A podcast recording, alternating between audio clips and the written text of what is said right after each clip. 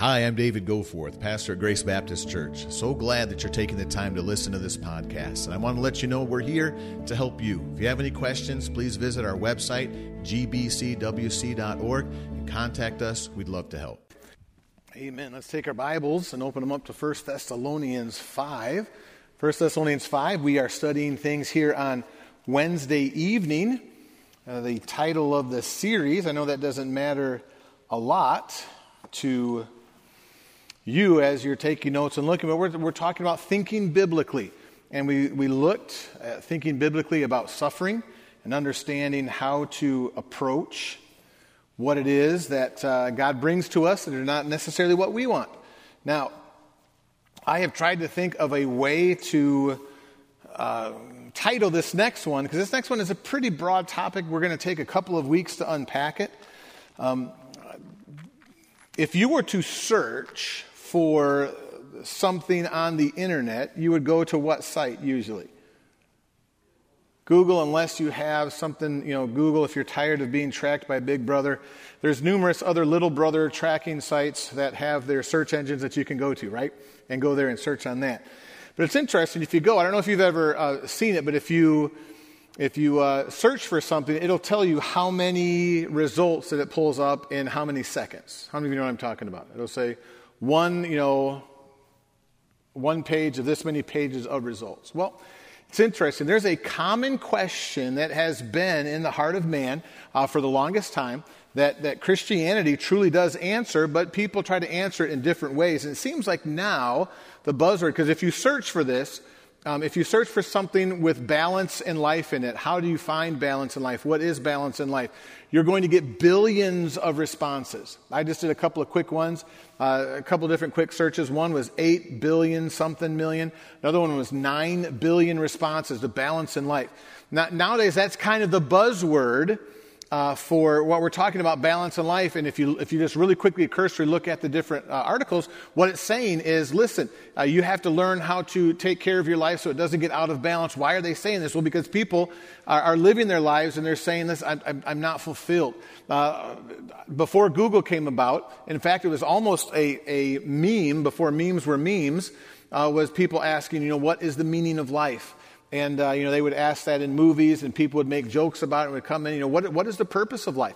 That is something that's very, very hard for a person who believes wholeheartedly in the idea that we are just genetically formed because of a erratic process that brought us to this point. Well, if we are thinking sentient beings, if we are able to, to think about who we are, what is the purpose of what, what's different about my life than uh, the, the stuff that's living in a puddle or the stuff that's living in, in this organism, and it's all the same. And they come up with all these different things. Now, you look at Christianity and you say, well, Christianity was not there to give us the meaning of life. No, no, no. Christianity was there for a specific, specific purpose. But the interesting thing is that when Romans 12 tells us not to be conformed, but to be transformed by the renewing of our mind, it's telling us, listen, don't allow this thinking of the world to weasel its way into your thinking. And what we're doing this whole series about thinking biblically is trying to understand where this worldly thinking has weaseled its way in. Because it weasels its way in in a lot of different ways. And so I, I just out of curiosity, I thought, okay, this is, this is what balance in life is 9 billion responses. I wonder how many responses would be if I Googled sermon balance of life. Well, this will be interesting. And uh, somebody's trying to call me right now, and I look down, and it just made me forget what the. It was in the millions, but I forget how many millions. But it was amazing how. Now, if you were to go, if I were to tell you, all right, t- tell me a passage. We were just talking about creation. Tell me a passage that talks about creation. Can anybody think of a passage in the Bible that, that talks about creation? Okay. Does anybody know a passage in the Bible that maybe talks about marriage? There's another thing. Does anybody know? Maybe another one in Genesis 3 or Matthew 19.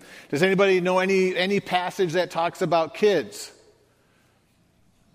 Maybe Ephesians 6, Deuteronomy 20, or Exodus 20, some different things. Okay, some of you went right to Proverbs, cast their light into outer darkness. Okay? But, but we think of different passages. Okay, what's the great passage on, on balance in life?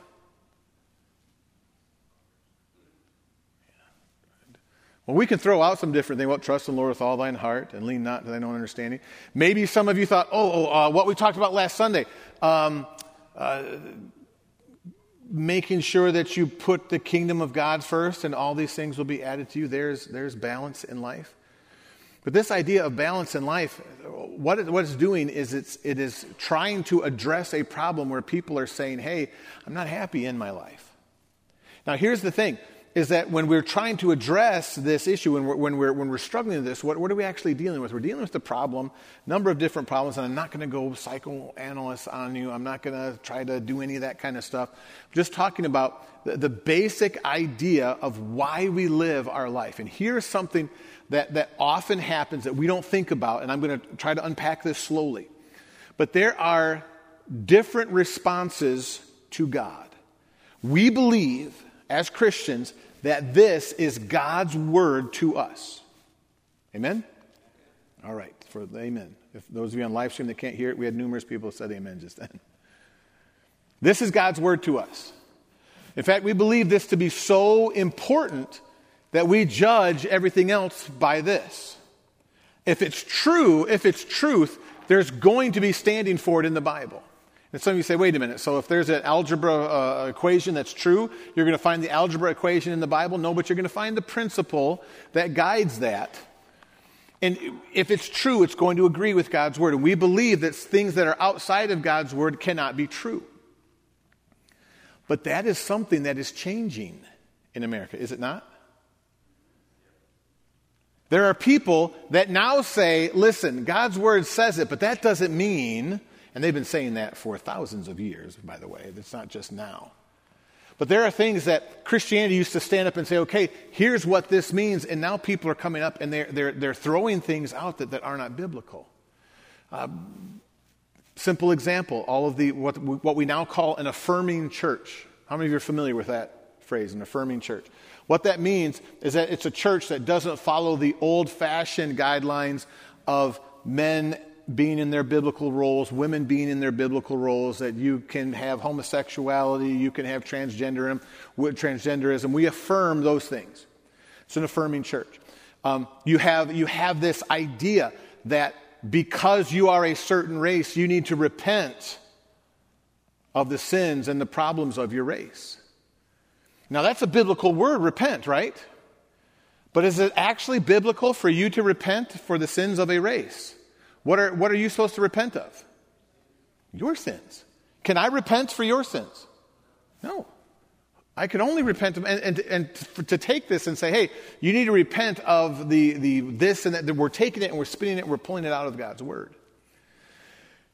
And believe it or not, there are people who actually have a worldly philosophy that they bring into what we call Christianity and they say, okay, I'm going, and we, we do it in other ways, okay? There are churches who open up God's Word and read God's Word and sing about Jesus and sing about Joseph and the, and the baby and sing about Christmas uh, things and Easter themes and all the rest of that. But they will stand up and they will basically preach a social type of gospel or they will, type, they will preach a, a works type of gospel where they will say, hey, these kind of things, this will matter here and here and here. And that is not a biblical philosophy. That is a worldly idea that made its way into the Bible. You say, well, Pastor Goforth, that, that hasn't happened to us. That wouldn't happen to us, would it? Well, we're going to look at a couple of different things because there are some people who were, who were out of balance, but we're not, we're not preaching about how to be balanced in your life. That's not what this is. But this, the title of this message is Thinking Biblically, Life, Finding Balance. Because that's the buzzword right now is finding, you're there in 1 Thessalonians 5. Let's read 1 Thessalonians 5 and, and, then unpack kind of what's happening here and see if you can see what's going on here. Um, Paul says to the church at Thessalonica, verse uh, 1 of chapter 5, Of the times and seasons, brethren, ye have no need that I write unto you. They were worried about God having already started his eternal plan and they missed out on the rapture and only their loved ones were going to be able to go to heaven, and they weren't going to be able to go to heaven because things had already happened. He says, For yourselves know perfectly that the day of the Lord so cometh as a thief in the night. So when they say peace and safety, then sudden destruction cometh upon them, and travail upon a woman with child, they shall not escape. But ye, brethren, are not in darkness, that, they, that the day should overtake you as a thief. Paul is saying, listen, there are people that are worried about this, but the people that are worried, they're not like you. You have the truth. And then he challenges them with something. He says, You are children of light and the children of the day. We are not of the night, nor of the darkness. Therefore, let us not sleep as do others, but let us watch and be sober. For they that sleep, sleep in the night, and they that be drunken are drunken in the night. But let us, who are of the day, watch, be sober, putting on the breastplate of faith and love, and for an helmet, the hope of salvation. And here's, here's what was happening with the Thessalonian church. The Thessalonian church was allowing the thinking, the, the, the, thinking of their culture to come in and work its way into their theology where they were thinking, oh no. Now, these were people that had trusted Christ, but they had gotten worked into a tizzy because they, they, they didn't have, they, they didn't live by the right perspective. They weren't living by the right purpose, and they were looking at a certain thing, and they started looking here, and they started looking here, and they thought, oh no, we've missed the day of the Lord. Now, Maybe you've never felt what that felt like, but I can remember as a little kid. Okay, now I was born in 71, grew up in the 70s and 80s, and, and some of you may remember some of the old school evangelistic films. Do you remember those? The Burning Hell, okay, Thief in the Night, okay, different things about the rapture. I can remember one film in particular. There was a phone um, and since most of us will know this, some of you may not realize this, but in, in each house there used to be phones like attached to the wall and things. And if you left those phones off the hook, after a while, it would make this horrible noise. The closest thing to it is the iPhone alarm noise. And it would just, but it was faster. It was like, and I can remember this scene where there's this phone next to a recliner and it's going, and the camera pans back and it's like, oh, the television's on. Somebody was on the phone. Something's on the stove and was cooking. And the idea was what? The rapture came and you were too late. And not only did they paint the picture, they wrote a nice 70s themed song. Right? And you're too late. and it was, mm, you're dying and going to hell now. And it was just, it scared me. And there, there were times as a little kid, I would wake up and I'd come upstairs and go, Mom, Mom? Mom! And I'd run to mom's room and mom wasn't there. And I'd run to my sister's room and sisters weren't there. And I'd run outside and I'd look in the driveway and the car was still there and my family was gone. And I would get super fearful. And I would think, oh no, I've missed the rapture. And I didn't miss the rapture. They just were in a different room of the house and I was six years old and dumb and didn't see him. And that's what, on a greater scale, that's what had happened to the Thessalonians. But here's, here's what had happened to the Thessalonians the Thessalonians had let, they, they were living based on certain principles. Okay, this is, and they were focused on something that they should not have been focused on. They were focused on the wrong thing. Now, that, that was somebody, Paul says, you were in the day. And so he tells them, live in the day. Here's how people live in the day. What do they do? They put on the breastplate of faith and love and they put on the helmet of salvation. He says, Listen, here's what you need to, to kind of keep this right focus. But there were other people who were also religious, but they were not believers. But they had taken and they had made religion a response to God. Now, here's the thing. I, forget who the writer is, but there's, I, I, read, I read this recently. There's a writer who said there's more than just, some people think you respond to God by saying yes or no. But you can also go to God and say, okay, my way. And there's a group to do it. Take your Bibles and turn to Matthew 23. We're going to look at Matthew 23. Now, in Matthew 23, this is, uh, this is one of the passages that talks about the woes of the Pharisee. A woe is a very, very dark, pronounced judgment. We're not talking about W O A H, where you're trying to stop a horse. We're talking about W O E. This is a pronouncement of this is bad. Woe to you. Okay, we don't use that kind of verbiage anymore. But Jesus Christ here in Matthew 23 goes through many things. Look at verse 13. He says, Woe to you, scribes and Pharisees, hypocrites, for you shut up the kingdom of heaven against men. You neither go in yourselves, neither suffer ye any that are entering to go in. He says, Listen, you Pharisees who are, who are trying to be this religious group of people, you're actually barring the door of heaven. You're keeping other people from going. You're not going, but it's not just that you're not going, you're keeping other people from going. That's why this curse, woe to you. Look at the next verse.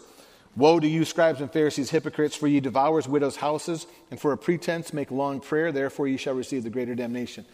It says, You, you Pharisees, you are taking things from the poor. You are praying in front of people for, to make them think that you're nice and religious. He says that, he's pronouncing, he's, he's saying, Whoa. This, this, is, this is a terrible way of thinking. Now, those two things, I think all of us would sit here and we would say, well, yeah, well, we're not, we're not doing that. We're not, we're not like those Pharisees. And, and I've said before that I often identify as a recovering Pharisee. You know, and if this was Pharisees unanimous or anonymous, how do you say that? Probably unanimous and anonymous. Say, Hi, my name is David, I'm a Pharisee. Because there's things you say, you devour widows' houses, you bar up heaven. No, no, not necessarily. But I want you to look down at verse 23. And this is where many religious people fall in. Look at verse 23.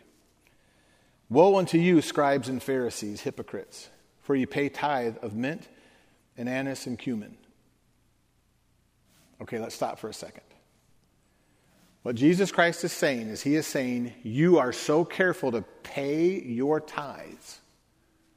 You are convinced. Where would they have gotten the idea to pay tithes? Okay, that was very specific. I would have been happy with Old Testament. But he said Malachi, for those of you that couldn't hear him. Okay? Malachi says, Will, will you rob God? All right? Could have gotten it from the Old Testament commands of Moses to pay tithes in the Pentateuch. Deuteronomy, pay tithes for this and this. Well, why? Have any of you ever walked by your kitchen and said, you know what, I need to grab 10% of my pepper and bring it in and put it in the offering plate? I hope no. Why did they do it back then? Because that was an actual way of buying and trading and spice. Fact, there, spice was so important, there were spice routes. There was a time on the, on the earth that salt was worth more than gold.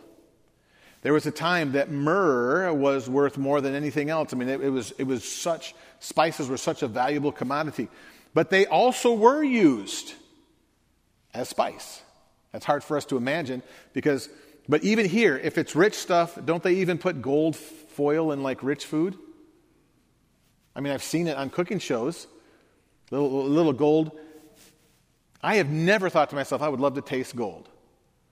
That's just put in there to go, hey, but they would actually use it.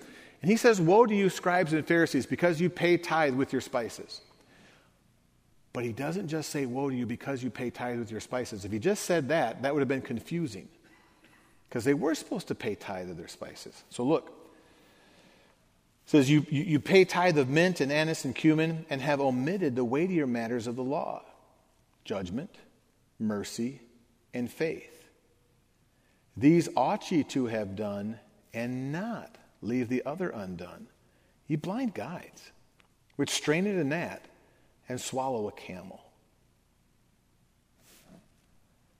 See, this was a woe that tells us why the, why the Pharisees had changed the truth of God into a lie. Now, it's not just that they were unbalanced in their tithing and their mercy. It's that they did not understand what God was teaching in His Word because we do not do things to impress God. We do not do things to draw close to God. But when I read this and, and, and so often went through it, I always felt bad for the Pharisee uh, until God showed me something. And I'll tell you next week. No, we've got time. I'm just kidding. Okay, my, my spiritual gift. Lord's, Lord has made me a prophet, He's made me a teacher. According to prophet teachers, I know you know this because we went through this in church. What is the most important thing to prophet teachers? Truth. Right. Okay? So, as a Christian, as a person who's been saved, am I to live my life with truth as my focus? Trick question. Okay. There have been times when I have been mean to my wife because my wife would not see and accept truth. Now, you know my wife. Is she a heretic? She's not. So it's obvious that I'm not saying that I was standing up here and I'm saying, hey, Dave, do you know that, that we are redeemed by the blood of Christ? And she said, oh, no, no, no, no. It's because of sacrificing, you know, a chicken under a full moon. It's nothing like that. It's when I say, hey, this is something, and she says, well, I have a different opinion. And I'm so locked in because I'm convinced that this is the truth that I mean to my wife. I know you guys don't ever do this. You don't ever argue with your spouse, right? Never happens. Okay? Let me ask you a question Is it right for me to value truth? Is it right for me to be mean to my wife? So then, why is that a conflict? See, a light turned on one time when reading this. These ought ye to have done and not leave the other undone. Yes, value truth. But who is David Goforth supposed to live for? Right? Supposed to live for Christ. And if I'm living for Christ, am I going to value truth? Okay, this is not a trick question. If I'm living for Christ, am I going to be nice to my wife? Now, may I, some, may I perhaps need to say something that might be perceived as unkind by somebody? If I'm living for Christ, speaking the truth, it might be perceived by somebody, but boy, I'm, I'm, it, it's not going to be done in a mean way. And see, believe it or not, if I lock into truth and I say, hey, I'm going to live my life for truth and I'm going to step on you, and I'm, I've done this, and Dave will tell you, if she doesn't say amen, good for her. I have stepped on people's toes. I have shut people down. I have just, I have just basically made them, okay, you can say words, but I'm not, I'm just waiting for you to stop talking because you're going to come back because you need truth. And that is not. That, that turns truth into an idol. And I'm no longer worshiping Jesus Christ. I'm worshiping truth. And what's sad is, is that I think that David Goforth's truth is the truth because I figured it out. Let me ask you not, a, not a trick question. Can David Goforth be wrong? Say that out loud. Yes.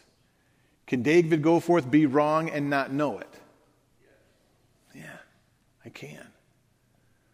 Now, here's the amazing thing is that I get locked into there. God says, listen, you, you, you are going to you, you, are going to miss it if you do this and don't do this.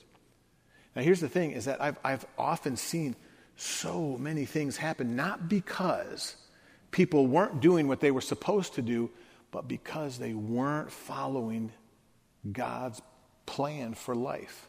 That verse, you, you strain at a gnat and swallow a camel. Is it bad to strain at a gnat? I would personally, if I went somewhere, I would like to know that it was gnat free if I was going to be eating something, wouldn't you? But I certainly wouldn't want to swallow a camel. Now, what is this? What do we call this in English? This is hyperbole, right?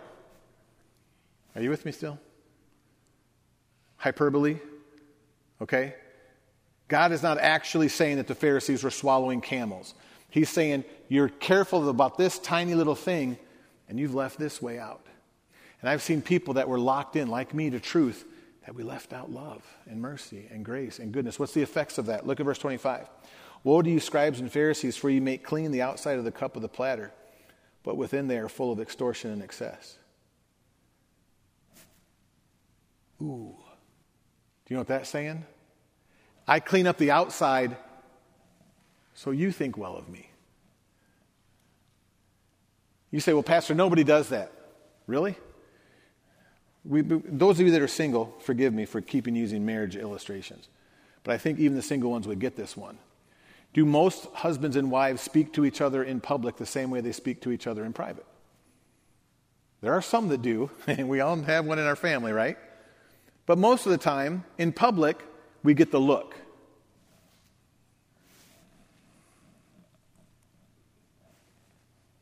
Well, I, I, don't think my wife and I are going to be able to. I'll have to talk to her.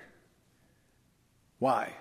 Because I want the outside of the cup to be clean. I want you guys to look at me and go, he's a nice husband.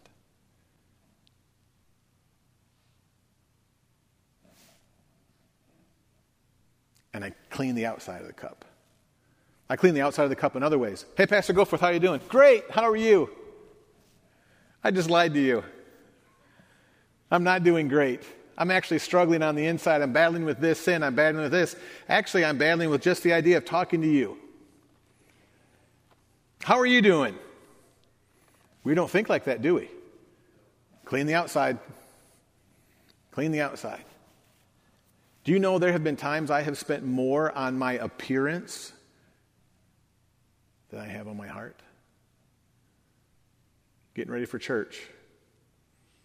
I hate to say it. There are times I spent more time picking out a tie than I did standing before my Savior. Because I thought if I showed up with a tie that looked bad, that it would be distracting.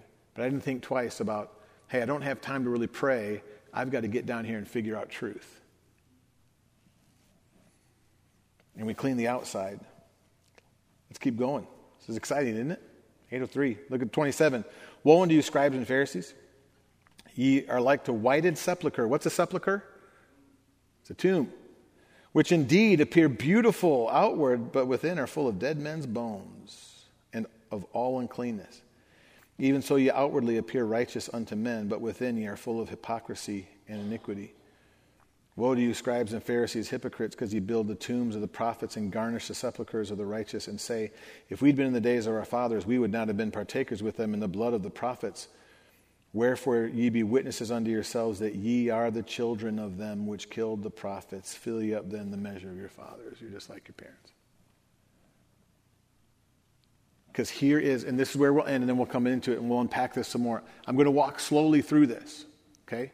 This is an introductory to an understanding, okay? There are people who respond to God by saying, hit the road, buzz off. But there are a large number of people that say, okay, God, I believe what you're telling me. I'm going to get to work. Do you know what we call that? Starts with an R, ends with religion. Anybody ever heard? Anybody know what I'm talking about? What is it? It's religion. And when we're in religion, we get stuck on things like dress, versions, music, service days. We get stuck on religious stuff. We strain at gnats. Now, I'm not saying that none of those things are, are, are, are useless, to, but, but they're not the main thing. And there are some folks who will die and will leave a church over a gnat, but will swallow a camel.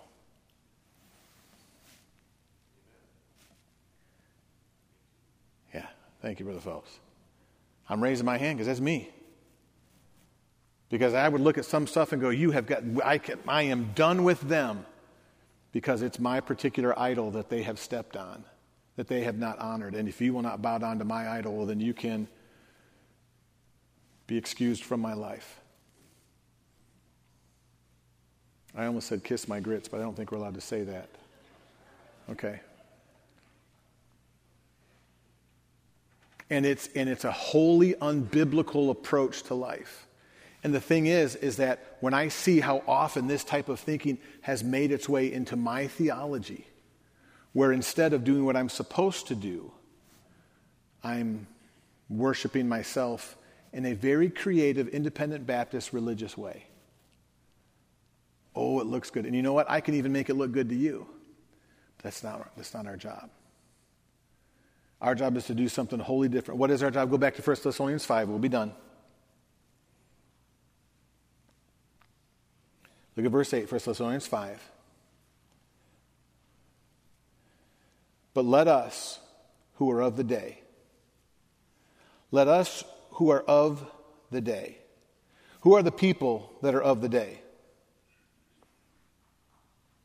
Who's he talking about? Talking about Christians. People who actually have the light.